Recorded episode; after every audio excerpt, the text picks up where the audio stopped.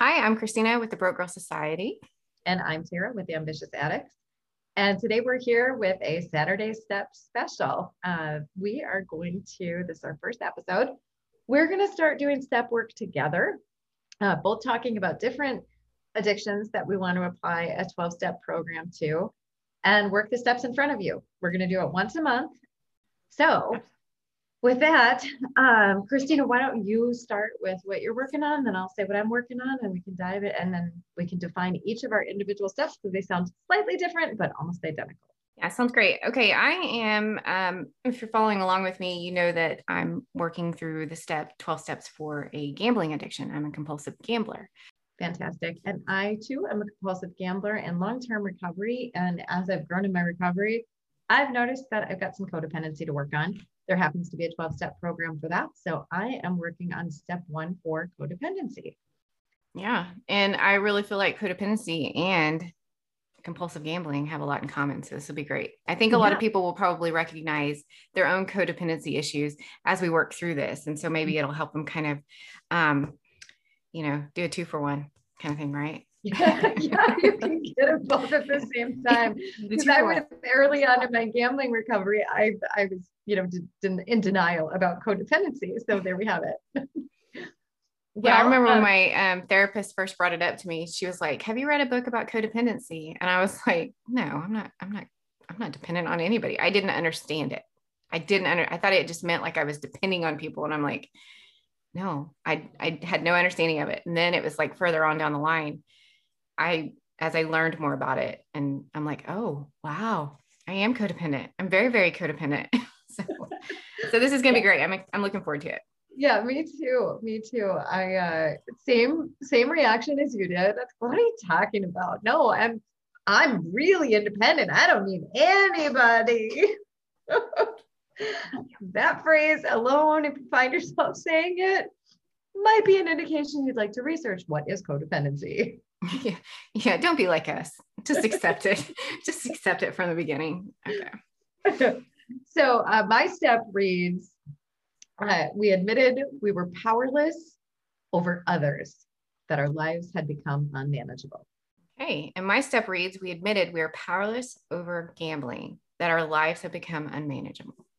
So almost identical, almost. just a little different. Yeah. So I, I want to talk first about powerlessness and um, some of the unique experience we have as women. And we're working, uh, for anyone who's curious, how we're working these steps and how we're getting the words that we're coming up with. We're together working through a book by Stephanie Covington, and it's called A Women's Way Through the 12 Steps. There's both a book and a workbook. So I'm reading from the book itself on page 10 under the heading, Are We Really Powerless? It says, The word powerless is a problem for many women. Many of us were taught to let something or someone else control our lives. It can be difficult to acknowledge we are powerless over, in my case, other people, because we already feel powerless in so many other areas of our lives. Admitting powerlessness may appear to be one more instance of our familiar one down position. It seems like too much to ask of us. Yet, only when we admit our powerlessness and lack of control over our addiction can we begin to find out where we truly have power in our lives.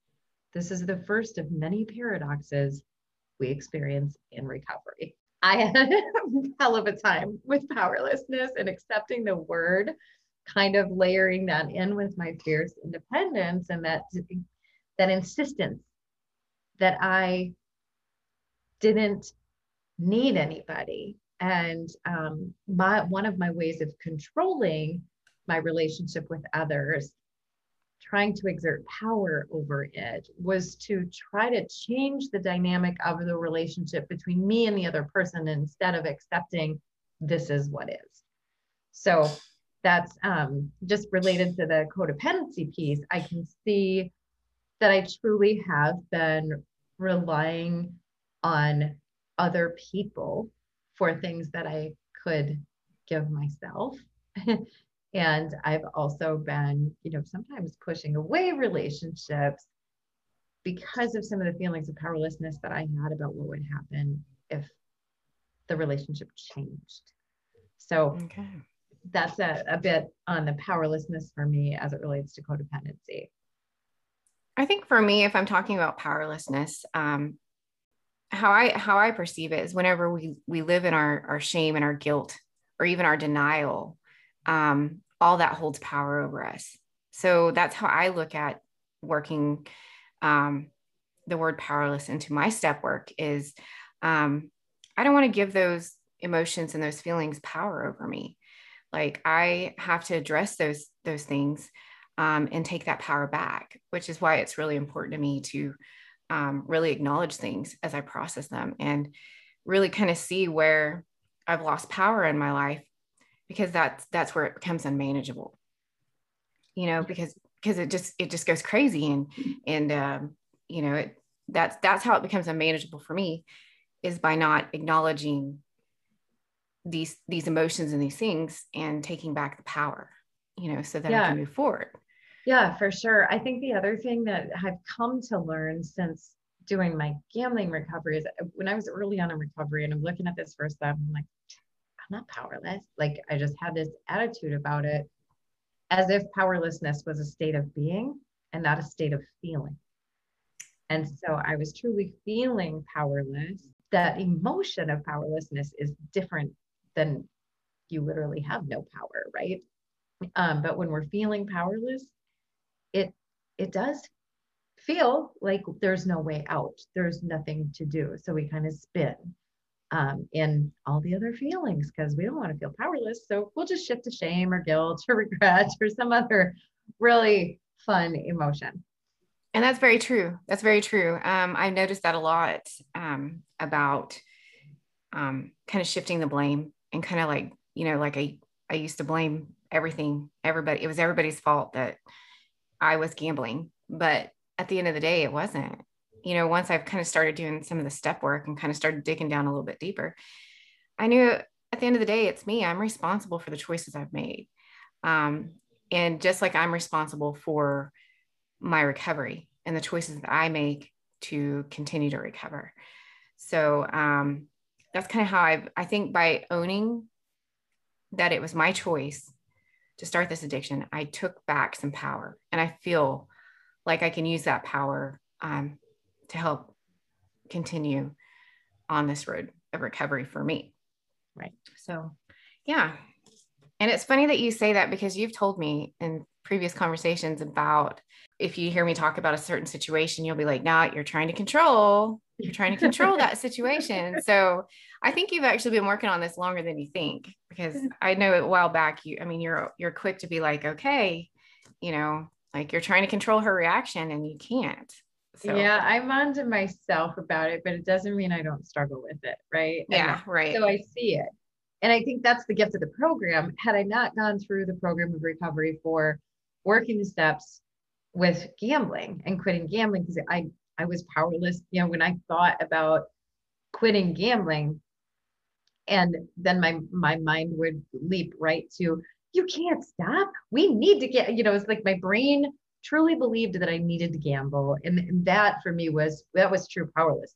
I had never experienced in my life that almost trance like state where I felt like I wasn't even making a decision. And yet I was, right? I know logically I was making a decision, but when you're in addiction and you're in action, as we say in, in talking about gambling specifically, it feels so urgent. And like if it doesn't, if I don't fulfill this need inside of me, uh, like something's gone very wrong, right? So so I truly was powerless when it came to gambling. I tried to control it I failed every time I tried to control it.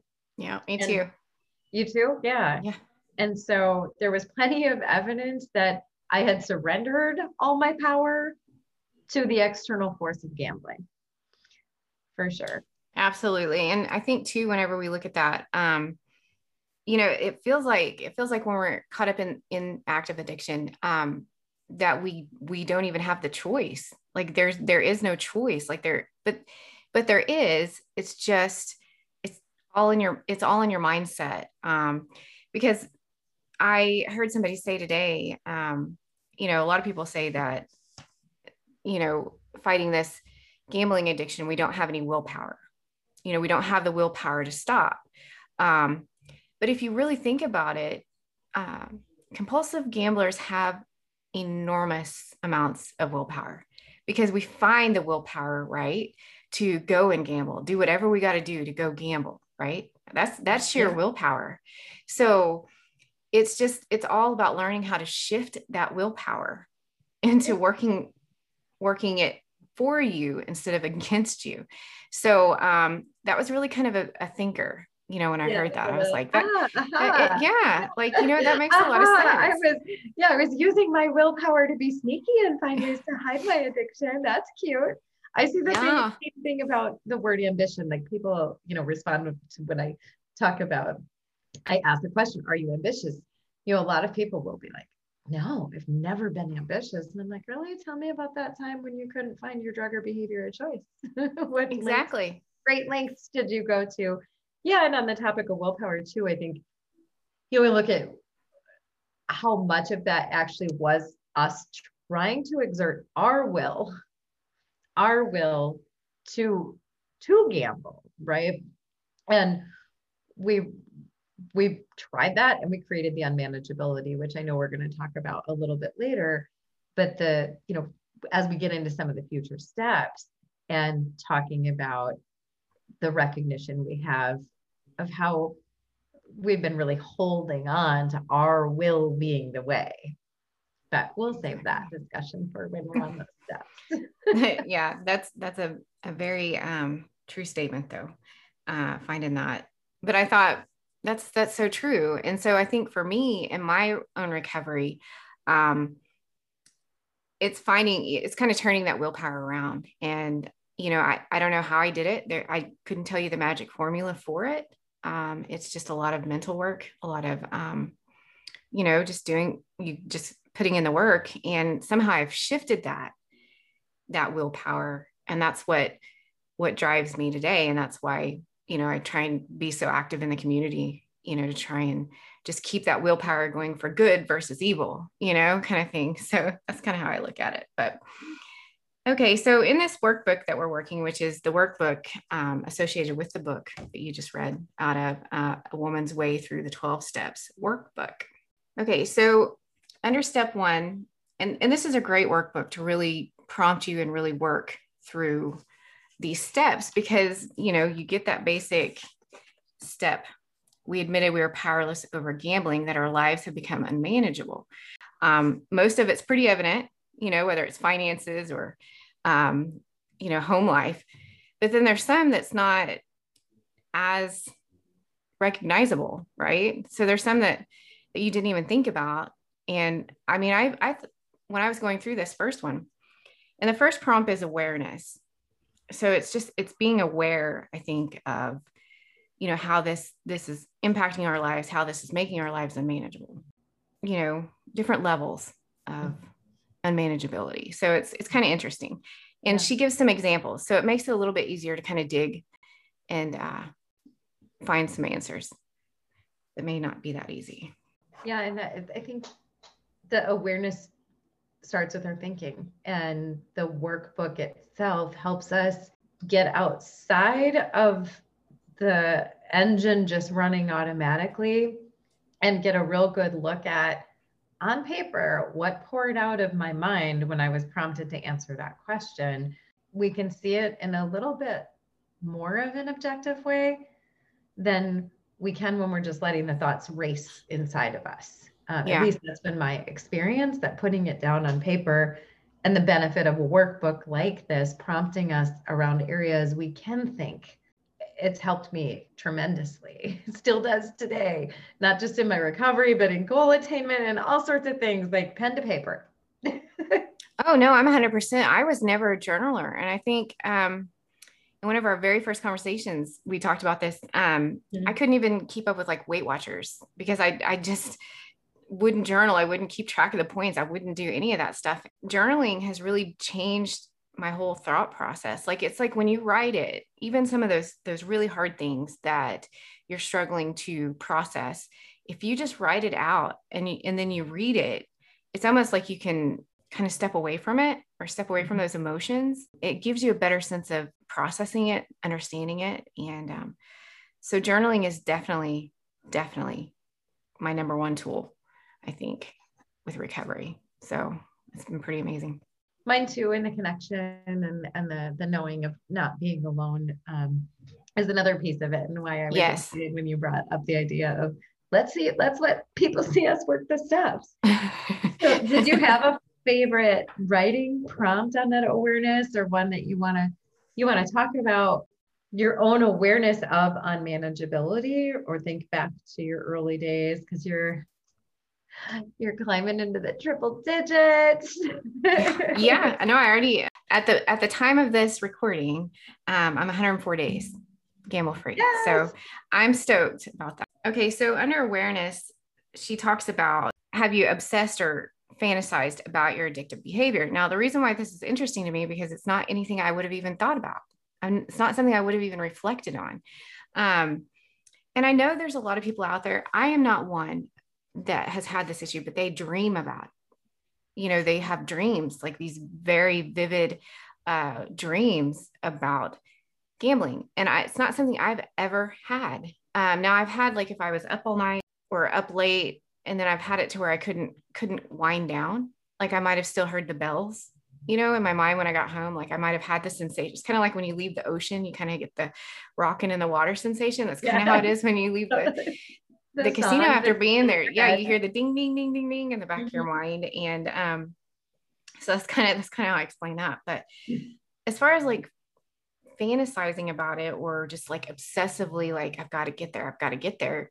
I at first I was like, no, I never really did that. But then as I really got to thinking, it's like, uh, especially on paydays, I always just thought if I could go double my paycheck, then I could get caught up on the stuff that I had gotten behind on because of, I was using the money for evil. And um, yeah, I would obsess about that. I would obsess about going and getting that jackpot. And the sad reality of that is, even if I did, I didn't leave with it. And my paycheck was usually gone too. So that's say not advisable, right? Not advisable at all. Yeah. Well, I'll, I'll speak for my gambling and then um, I'll shift and talk a little bit about how this shows up for me with codependency um, because I'm still I'm actively needing to work on that. Gotten a lot better, but I've never worked the steps on it. So I thought this was a perfect opportunity because I've worked steps on gambling multiple, multiple times, I regularly do, to add the steps to a new area of my life and see what kind of impact I can have there the my gambling experience with the obsessive thinking, I, I, sometimes would get through that last hour of the day at work. Um, I was in a situation where I didn't really love uh, my leader at the time.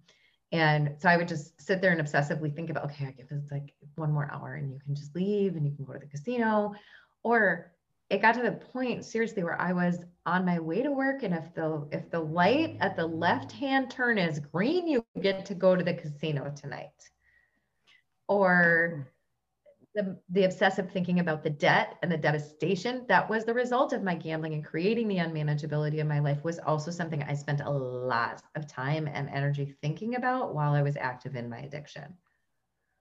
Yeah, I did too. Yeah. I did too, but it still never, it still never kept me out. Like it almost would send me back because I would get so overwhelmed by just thinking about it. Like it was just this oh, constant oh, right. vicious craziness. Yeah. But yeah, obsessing just obsessing over um yeah. Well the, logically we look at it now and like that's really fascinating. I thought the solution to the problems that i created by my problem was the solution to my problem. Like what? Yeah really you're like wait what? That make any sense? The gymnastics the mental gymnastics we're doing to justify why we're keep doing something that's creating harm in our lives uh, is is wow, you know, when it I look at it today. Absolutely um, crazy how we rationalize. Go ahead. Absolutely crazy how we rash- rationalize some of the scenarios in our brain. Like, yeah. and it just goes to show you um, how much our brains, you know, they're starting to finally um, talk about the damage compulsive gambling is doing to our brains. And it's, it's amazing when you go and you, you read this stuff and how much our brains actually change. But here's a little something I want to say. If our brains change due to our compulsive behavior or our addiction, then our brains can change with healing, right?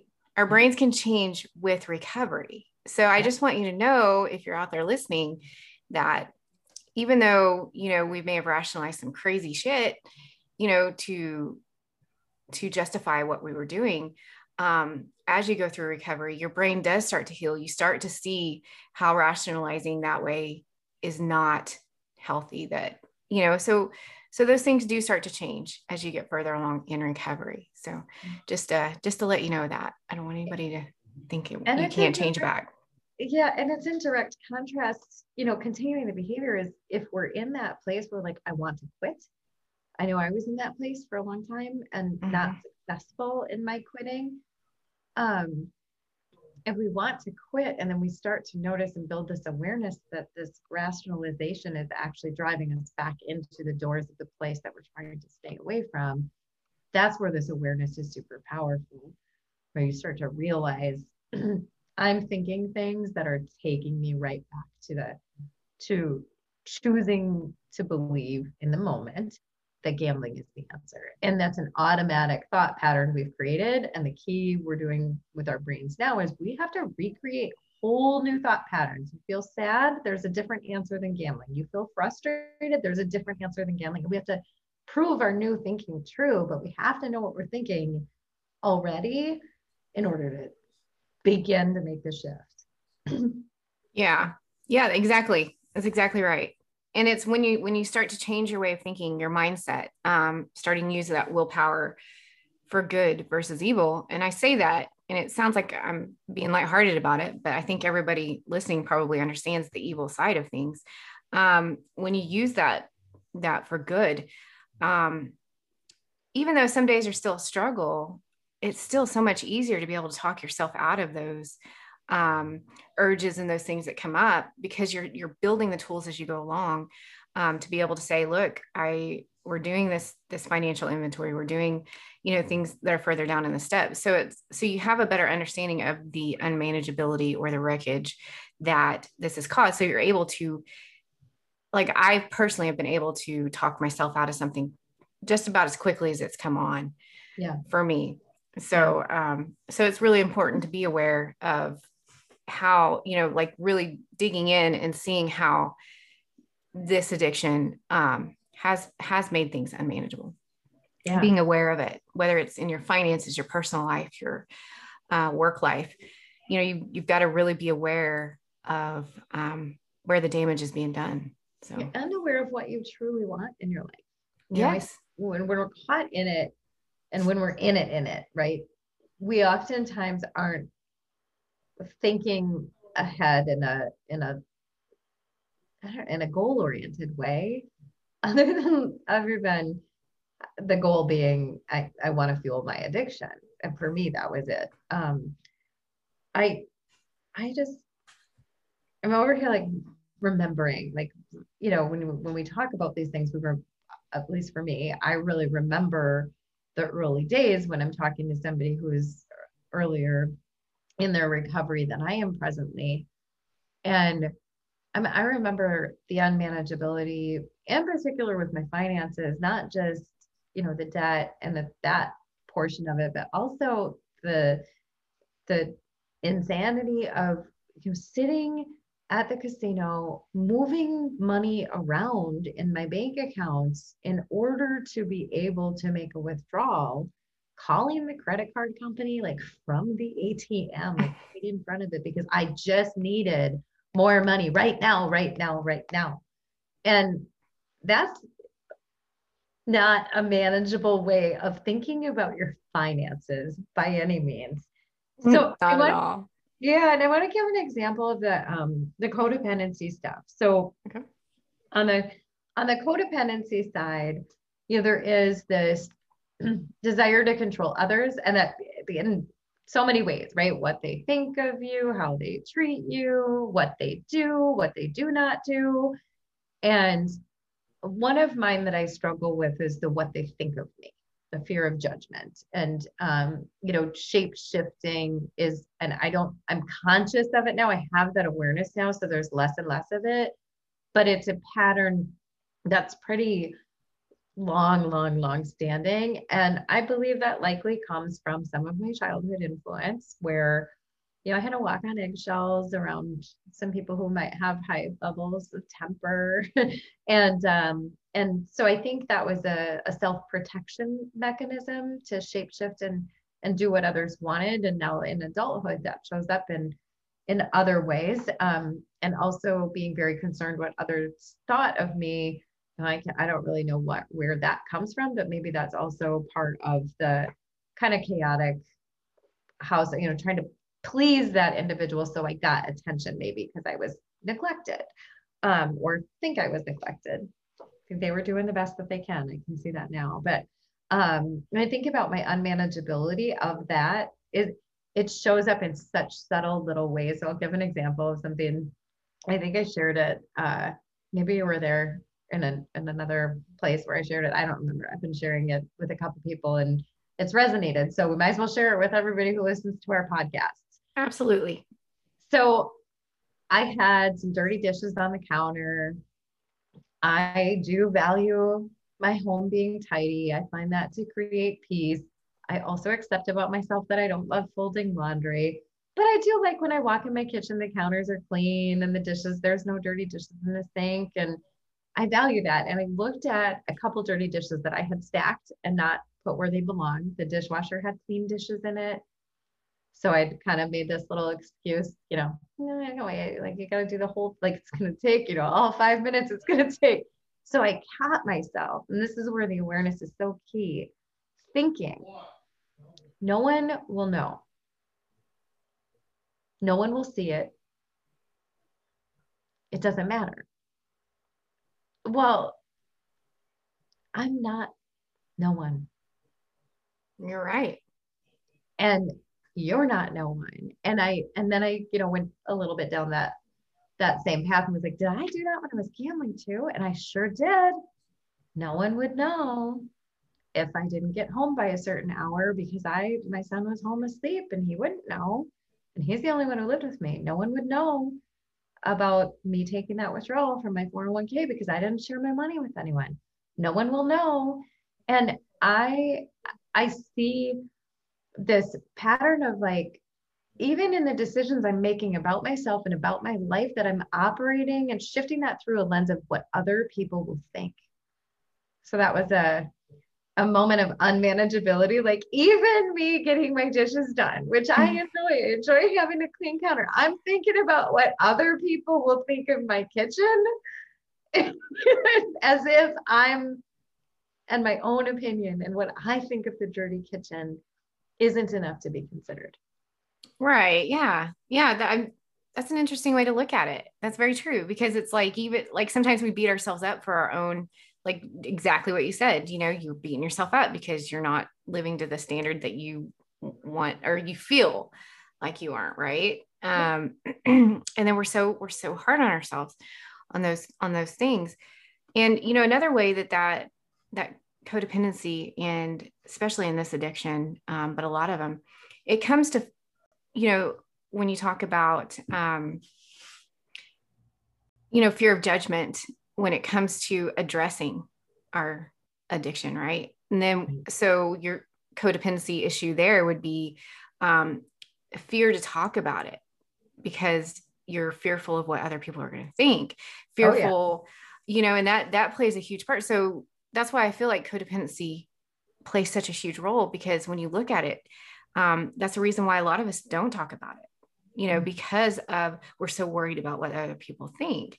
Yeah. And I'm here to tell you, like, once I started talking about my addiction and once I, you know, I got on social media and at first I was, I was tight on my social media. Like I didn't want any of my friends or family to see it um, because it was, you know, it was talking about my gambling addiction, and um, and I was so fearful that somebody that I knew would see that, mm-hmm. and then they would judge me. But I got to got to really thinking about that, and I'm I'm like they've I you know it goes back to you can't control you cannot control how others think of you. They already think a certain way of you. So finding out something different, it, it might change their perspective, but you have no control over that. Yeah. Uh, the only thing you go ahead. The, the only thing that you can control is just how you're going to recover and how you're going to proceed with this. And then maybe, you know, um, you'll find some some freedom in that part of that codependency, that fear of judgment. But that I think that's one of the biggest things that hold people back from acknowledging that they have an addiction or a problem. Um, but also from from just moving forward yeah. in their recovery. And so now that I'm, you know, so many days in or you know, 3 months or so in, I I tell people like I'm very open about it now. Um because I, I got to looking back, I'd already lost so many people with my mm-hmm. addiction alone. Mm-hmm. So, and that was from hiding it. Yeah. So now I would rather lose them from talking about it and being my true self right. and being this honest version of myself than to lose right. people because I'm lying and hiding. Right. So it's it's definitely it's it's definitely a shift in mindset, you know, that I keep talking about throughout because it's just so important to um, really see things through a different lens. It's very, very important. Yeah, it really is. And I think that that fear of judgment coupled with the the in the intimacy with ourselves, like we're so disconnected from ourselves that maybe it becomes, you know, another excuse to keep going in our addiction because we're so scared and then we're relying on ourselves. We're like i can do this. I got to figure this out. I can do this on my own you know despite all the proof that we did not successfully do it on our own. But it's also that same that fierce independence to tying the codependency back in that fierce independence and the fear of judgment together make asking for help incredibly incredibly difficult. I know that was hard for me me too. Me too. And um, it just finally took me realizing that I couldn't do it alone. Like I, I couldn't do it alone, and I had to have I had to have help because I wanted I wanted to be better. But you know that's another thing that it took me acknowledging my addiction was I was scared that I would be held accountable, that I mm-hmm. wouldn't be able to gamble anymore. And that that was how I um, you know, dealt with everything. It's like if I can't do that, what am I going to do? Like face What am I going to do when I'm sad or mad or any emotion that I'm unwilling to feel? Then what? Yeah. yeah, exactly. Well, then you dive into social media and then you avoid them for a little while. And then you realize that this is just my own personal story. then you realize that, or somebody way smarter and, you know, who's been down this road will tell you you're avoiding yourself. And then you I'm not going to name any names. I mean, but somebody I know told me that. And um, so then I really, that's when the work really started for me is, is acknowledging that I was avoiding being with myself. And now I have self-reflected so much, I am sick of myself. So yeah, it's been, been a rough hundred days. Yeah. I get days. sick of, I still get sick of myself. I think that's what, one of the most beautiful things about any program or community support. It doesn't matter. You know, you and I are uh, totally aligned and like we could care less. Like you want to work a 12 step program? Great. You want to you want to journal your way out of something? Great. You want to go hide in the woods? Great. Like just do whatever it takes to help yourself recover. So we're not I know we're we're like your recovery, your choice. That's kind of what we both really believe. And yet we recognize the power that steps like we're talking about today have had in our lives. And we're able to have this because someone else who went through it before us was willing to share it with us. And um, we provide our experience to one another as a true gift because we get it. We get the pain, we get the hurt, we get the regret. I mean, we we truly understand what that feels like. And we don't want anyone to suffer like that anymore. Absolutely. So, so we're here talking about it. Like this is what the steps look like if you're curious. it's really, it's really just digging in there and um, you know, trying to figure this stuff out. It's it's like they were like they say one day at a time. Sometimes it's it's you know one hour at a time. Um, you know, sometimes and especially in early recovery, it's an it's an emotional roller coaster. Um, you know, you're up, you're down, you're up again, you're down. I mean, it's just, but you know, just keep moving on through that. It's almost like your emotions can almost be unmanageable a little bit if you want to tie that back in because there there's no there's no way to really rein them in. And I just learned, um, especially being female and having you know the hormones on top of all that, you mm-hmm. know, um, you know that can really play havoc on on recovery. Yeah, you know, because you're you're feeling so you're having all this um, withdrawal, emotional withdrawal. Um, and then on top of that, you throw the crazy emotions, you know, on top, it, it can be really crazy. Some people are, some people are like, man, I have, I've met some like really, really like, you know, I know. Crazy. I'm getting Ooh. disenchanted with the word itself. crazy. Yeah. Oh, yeah. Maybe we should find like what's a fancy let's what's a different word for crazy that we could throw in there. Um I you know, I think wild, like wild emotions. Mental health is unmanaged, right? Yeah. The same thing can happen if we're not emotionally regulating, uh, whether we need medicine for that or we don't need medicine for that. But people, you know, we think about the labels people put on gamblers, and that's degenerate. Like mm-hmm like morally so, corrupt? Yeah and when we talk about normalizing discussing mental health like you using the word crazy for me brings up you know images of somebody who's uh, um who's not needing treatment like i don't even know how to describe it. Like i think the way the way i look at it now is very much like that person has a mental health condition that needs treatment and that's changed for me as I've met more and more people who need treatment for mental health conditions. And I've grown in my knowledge of all the different things that we might need support for as humans in this world with the gift of all the emotions we've been given in environments where we're told it's totally normal to have a drink to not feel, to have a cigarette to not feel, to have coffee to not feel, to have anything to not feel because we're just supposed to always be happy. Okay. We're supposed to always be okay. Everything's okay. fine. Fine. We're just fine. Why do you ask? Why do you ask? I'm but, fine. Why? I, my still my favorite meme is the one with the. I don't know if you've seen it, but it's like a cartoon character. There's a cup of coffee on a desk, and everything's like burning around and it's like fine everything's fine. That's the robot voice in my head that that cartoon has. Everything's fine fine everything's fine. But that's that's true when you think of of right when you're coming out of addiction um like your whole world is like literally imploding all around you and you're trying to walk through this and figure it out. And that's that's an excellent analogy on how like finally making that first step and you've got all this unmanageability and all this cra- not crazy wildness wildness behind us.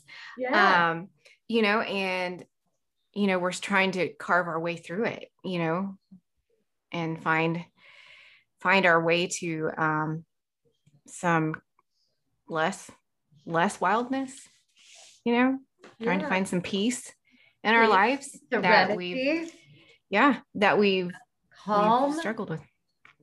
Yeah so um, look at how my codependency showed up trying to control what, words you used. Great example.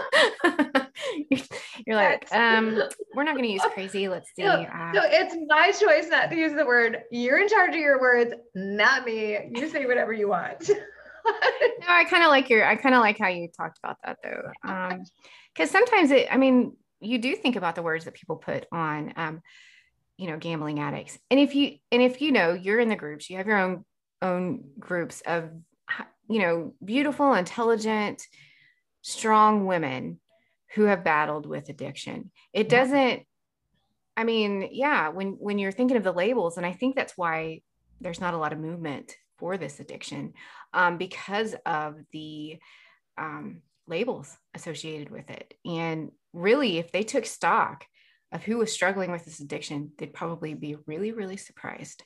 You know, I think with gambling in particular, well, lots of behavioral addictions, you know, on the surface that don't manifest with physical symptoms.